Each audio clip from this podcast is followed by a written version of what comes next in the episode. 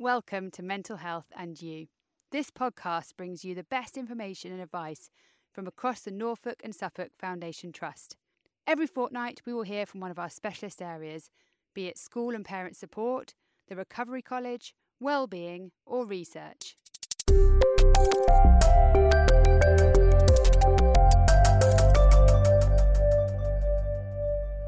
Today's podcast is all about reading and recovery and is presented to you by Rachel, that's me, hello, Andrea, That's me. Hi, everyone.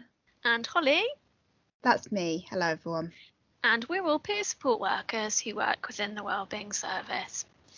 Today's podcast will cover what are peer support workers and sharing peer support workers' lived experiences of reading and their own recovery. We hope that you come away from today's podcast with an understanding of how reading can support recovery. So, if you're listening to this this afternoon or this morning actually, and have not heard of peer support workers, I'll just give you a little introduction as to what we do. So, peer support workers all have their own experience of living with mental health challenges, and we share our experience of this with others, along with our recovery stories to offer hope. We use our experience of recovery to make to help people make sense of what they are going through and to explore what may support them in their recovery. So, like I said, today's podcast is all about reading and recovery. So, we asked our peer support workers within the service, you know, what was their own experience of using reading in their recovery and as their recovery continues. So, I'm going to hand over to Holly and Andrea, who are going to give us some ideas. Yeah, so one of one of the first examples we've got is is reading someone someone else's uh, recovery story. So of course we've already spoken about how powerful it can be to to read other people's um, stories and and how how their recovery story has been has been for them. Um, we've also got uh, an example of um, losing lo- losing themselves in fiction in a fiction book. So um, you know that that sense of being able to kind of be in an, in, in another world for a little while and kind of lose yourself and just take yourself out of the, the present moment, I guess, for a little while. Thank you, Couple Holly. Examples there. Um, we've got starting small with reading, so not necessarily reading a huge book, reading something um, more condensed, like a magazine or something on social media. And we've also got um, using using using audiobooks rather than than a a paper book, so listening to to a book instead. And and also we've got um, book clubs and um, motivate and as a motivator to read. So people have found it really really helpful to go along to um, book clubs and and found that as a as a big motivator for them to start reading again. And we've also had a, a peer support worker who told us about gratitude cards. Um, so these are small cards that have reasons um, to be grateful written on them.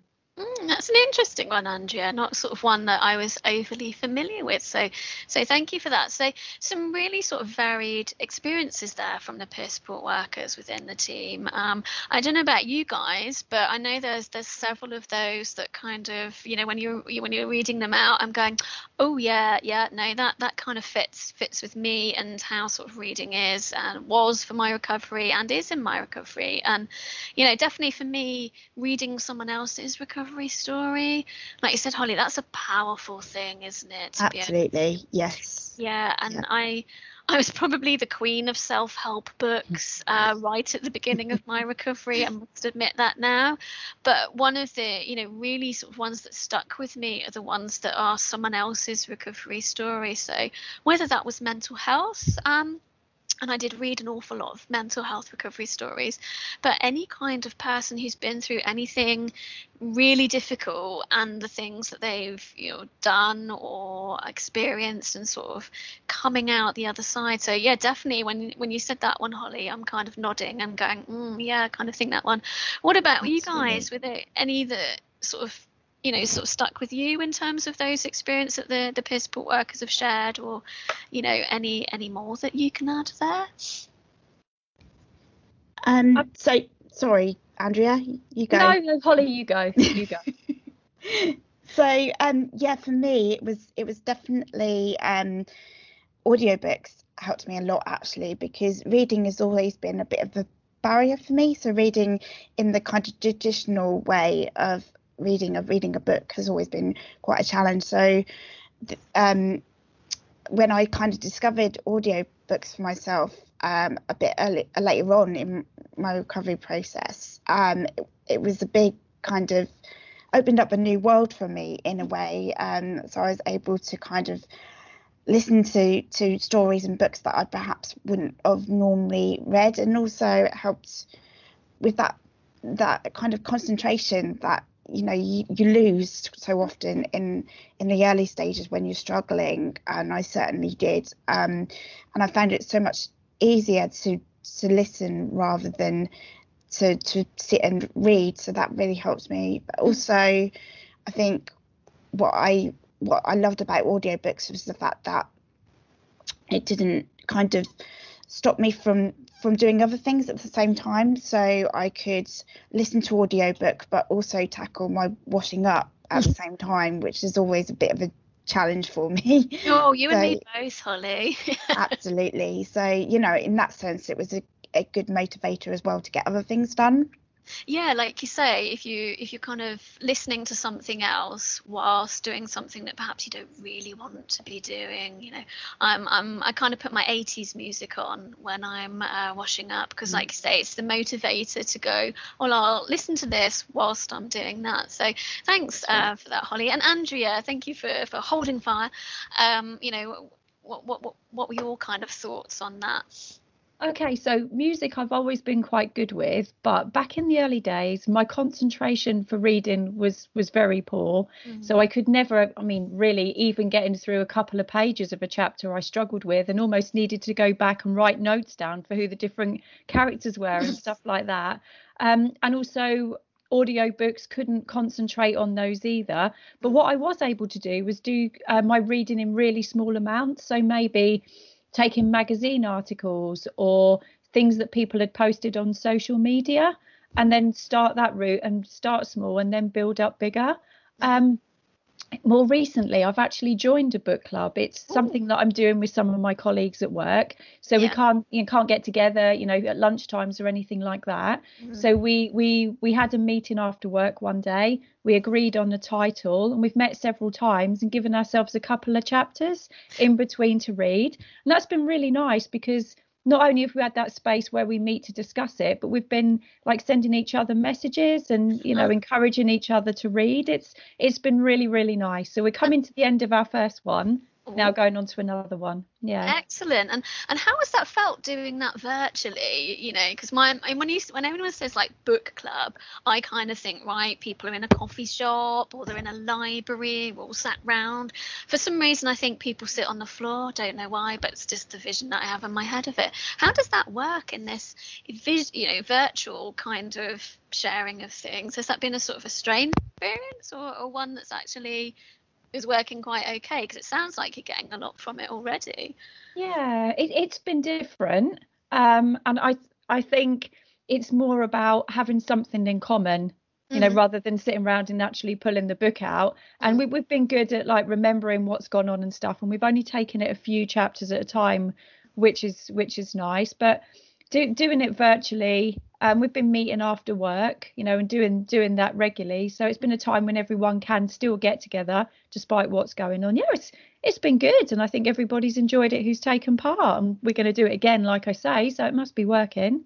Yeah, and uh, you know, like when you're talking about it, Andrea, I can because obviously we, I can see you whilst we whilst we do this podcast, and I can see that you know you kind of it's lifting you, and yeah, it's like you say, it's a good kind of kind of motivator to to get involved, and and also helps us to connect, doesn't it, and and keep learning and keep doing the five ways to well-being as well. So seems yeah. like yeah, lots of different peer support experiences there in terms of reading and recovery, and I was then sort of thinking, you know, so that's kind of looking back, isn't it, in terms of our recovery and how things kind of go now. But I was then thinking, well, well, hang on, you know, when I was when I was struggling, you know, was there any light bulb moments that I had? You know, you know when you kind of, you know, you're, you're kind of struggling along or muddling along, and suddenly there's that moment that makes you go, Ah, okay, yeah, interesting. And you know, for for me, it was when I wasn't able to read because reading is a massive, massive passion of mine.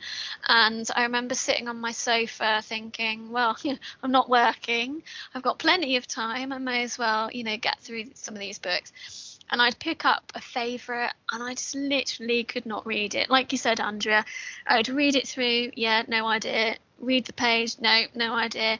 And just got to the point that I threw it across the room and, and had a jolly good cry. That for me was a big light bulb moment in terms of actually understanding how unwell I was yeah. at that point and how I felt.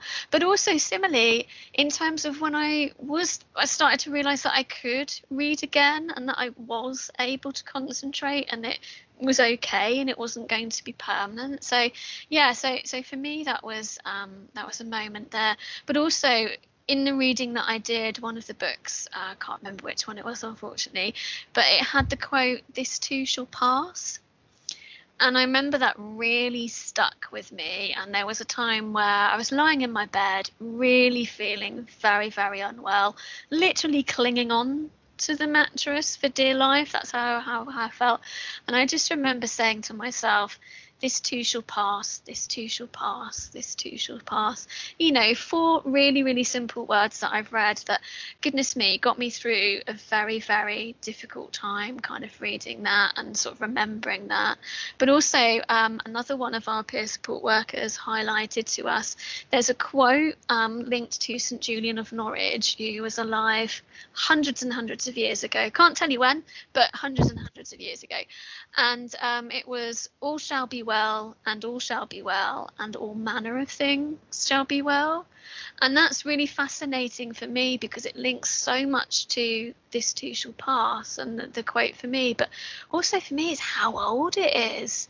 You know, that was hundreds of years ago, and actually it's still relevant now. Um, Holly, was there any kind of light bulb moments there for you?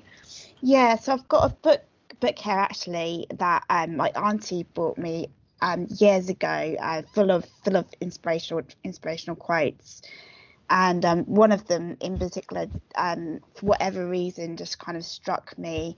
So it says, "Warm, eager, living life to learn, to desire, to know, to feel, to think, to act.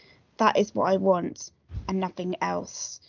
Now, I, I think one of the reasons why that kind of struck me is because you know when you're really struggling you're very very low um feeling very low um you know you don't really feel like you're living you feel like you're existing mm. and i think part of me reading quotes like that helped to kind of really reignite my my interest in in life in mm. general and i think that is what that quote says that life is about living and and experiencing, even if sometimes those experiences experiences are painful, that's okay because you're living life.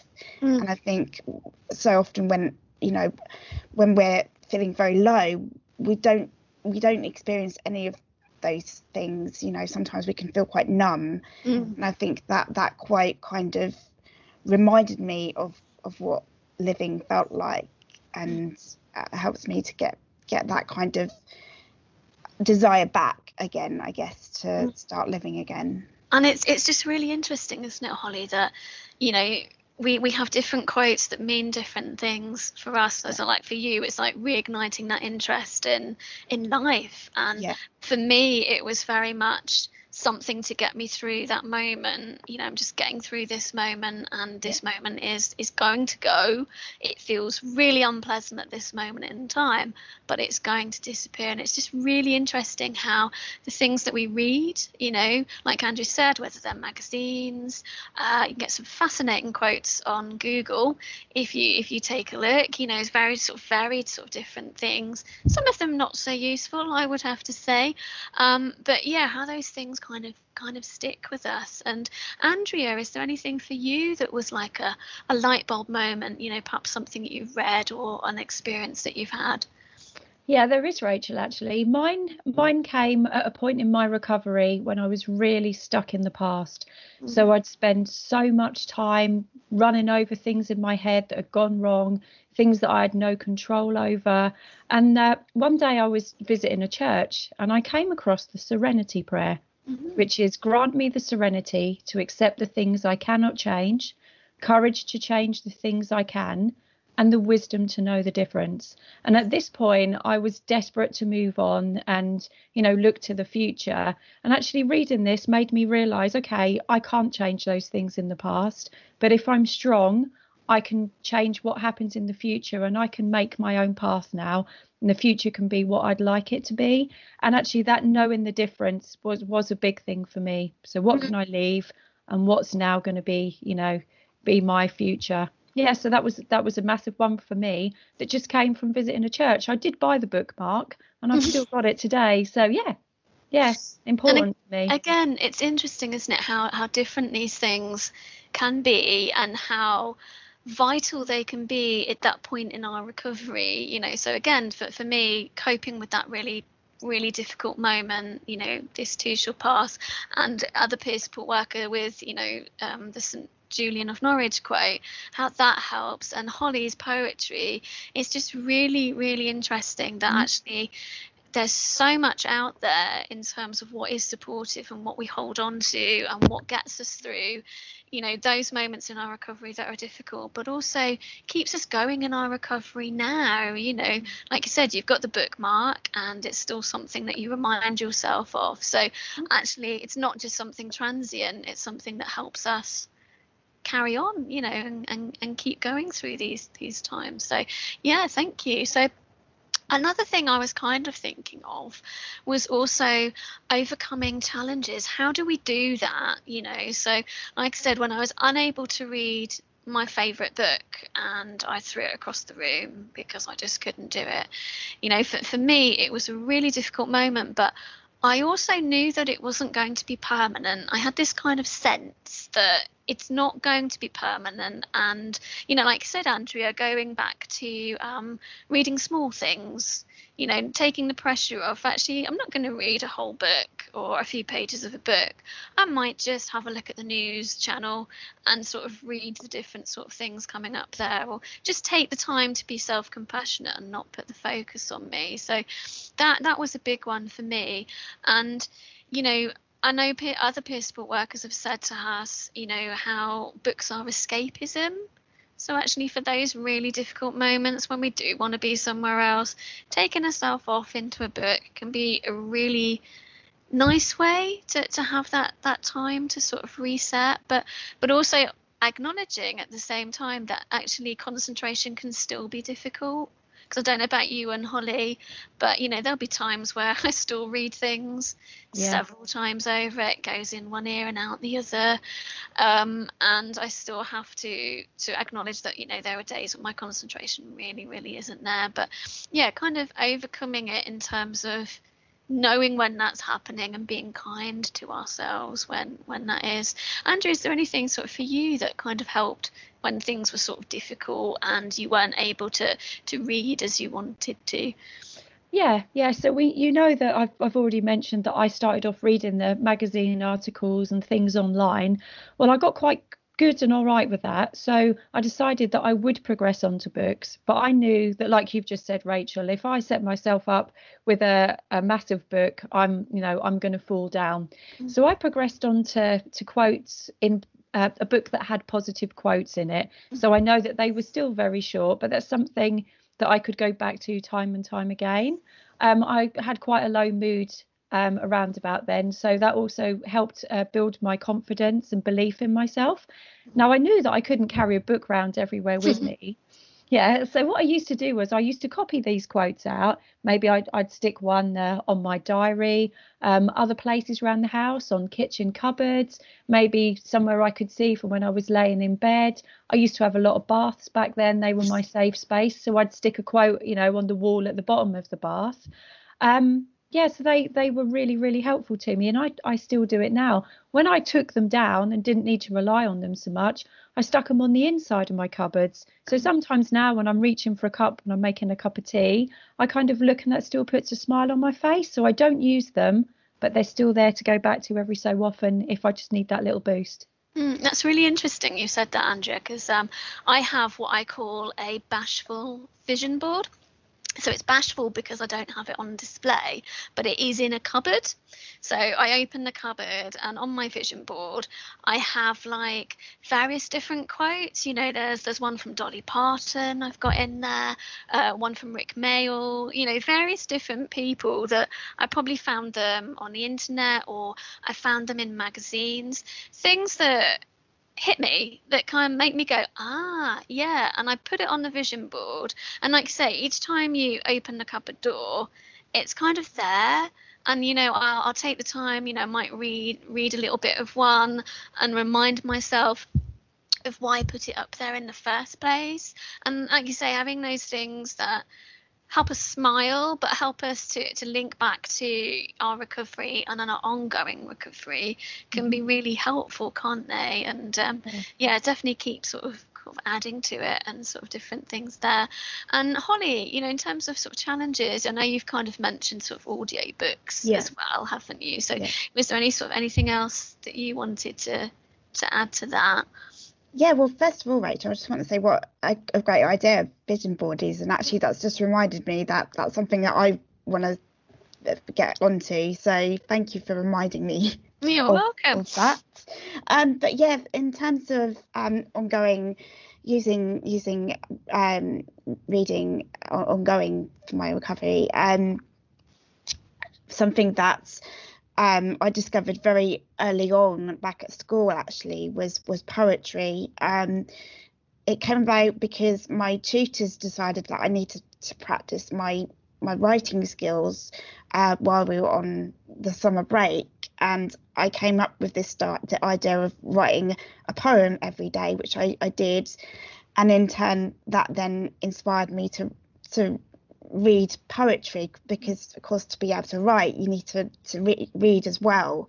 Um, so that really kind of ignited a strong interest in in poetry. And um, what I would what I would do is I would find some poems that that really resonated with me with my experiences and I'd read them over and over again. And I think it was a way of me processing what I was what I was feeling and what I was going through and also then what I would do is I'd write my own my own poetry and again keep reading it back. Probably sounds quite big-headed of me to no, do that, but I think it was an important thing to me for me to do at that time. I was processing what I was feeling and going through, and it was such a therapeutic process to go through. And and to this day, poetry plays a, a huge part in my ongoing recovery process. Um, still, still uh, read poetry, uh, still write poetry, poetry occasionally, and it's such a therapeutic process to go through to look back on mm. on what you've written in the past and mm. and look at where you are now, and and it's such a interesting and powerful thing to do um, and quite funny sometimes as well. Oh don't. As you were saying that, Holly, I'm kind of thinking of all the diaries that I've kept over the years. You yeah. know, um, ones from school, uh, ones from more recent times. And like you say, when when you pick pick up something like that that you wrote a while ago, and you kind of look, you know, there, there's the element of oh goodness me, did I really yes. think that?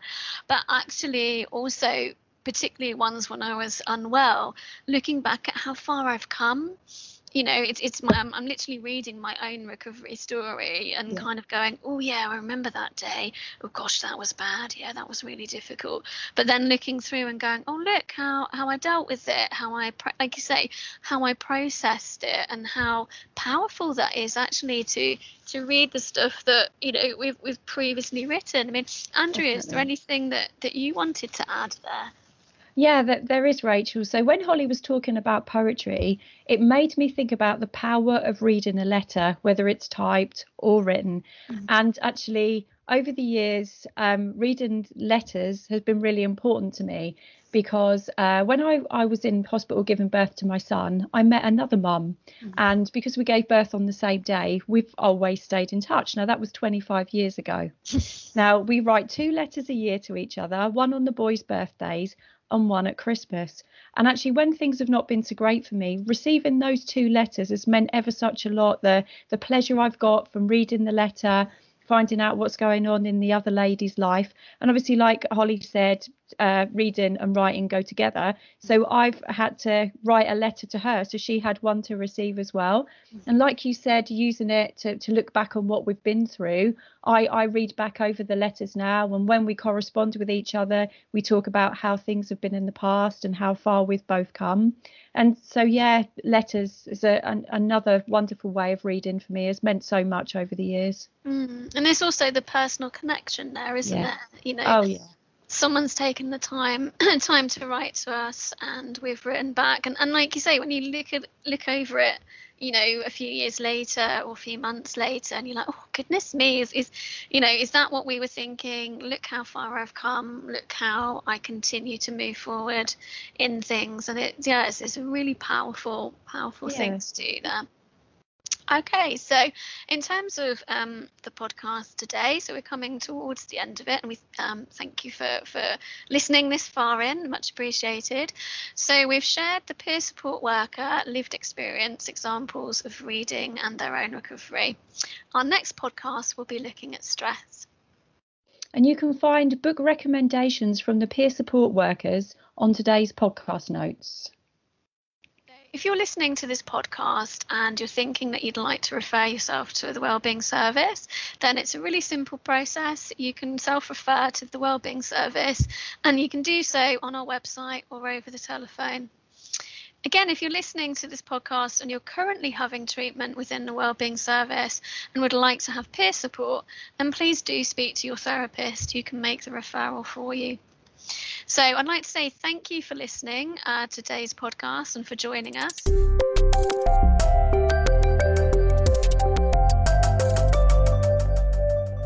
Thanks for listening. Please do subscribe. It's free and means the podcast will automatically download every fortnight. Do rate and review our podcast and follow our social media accounts. They're all in the show notes. And more than anything, look after yourself.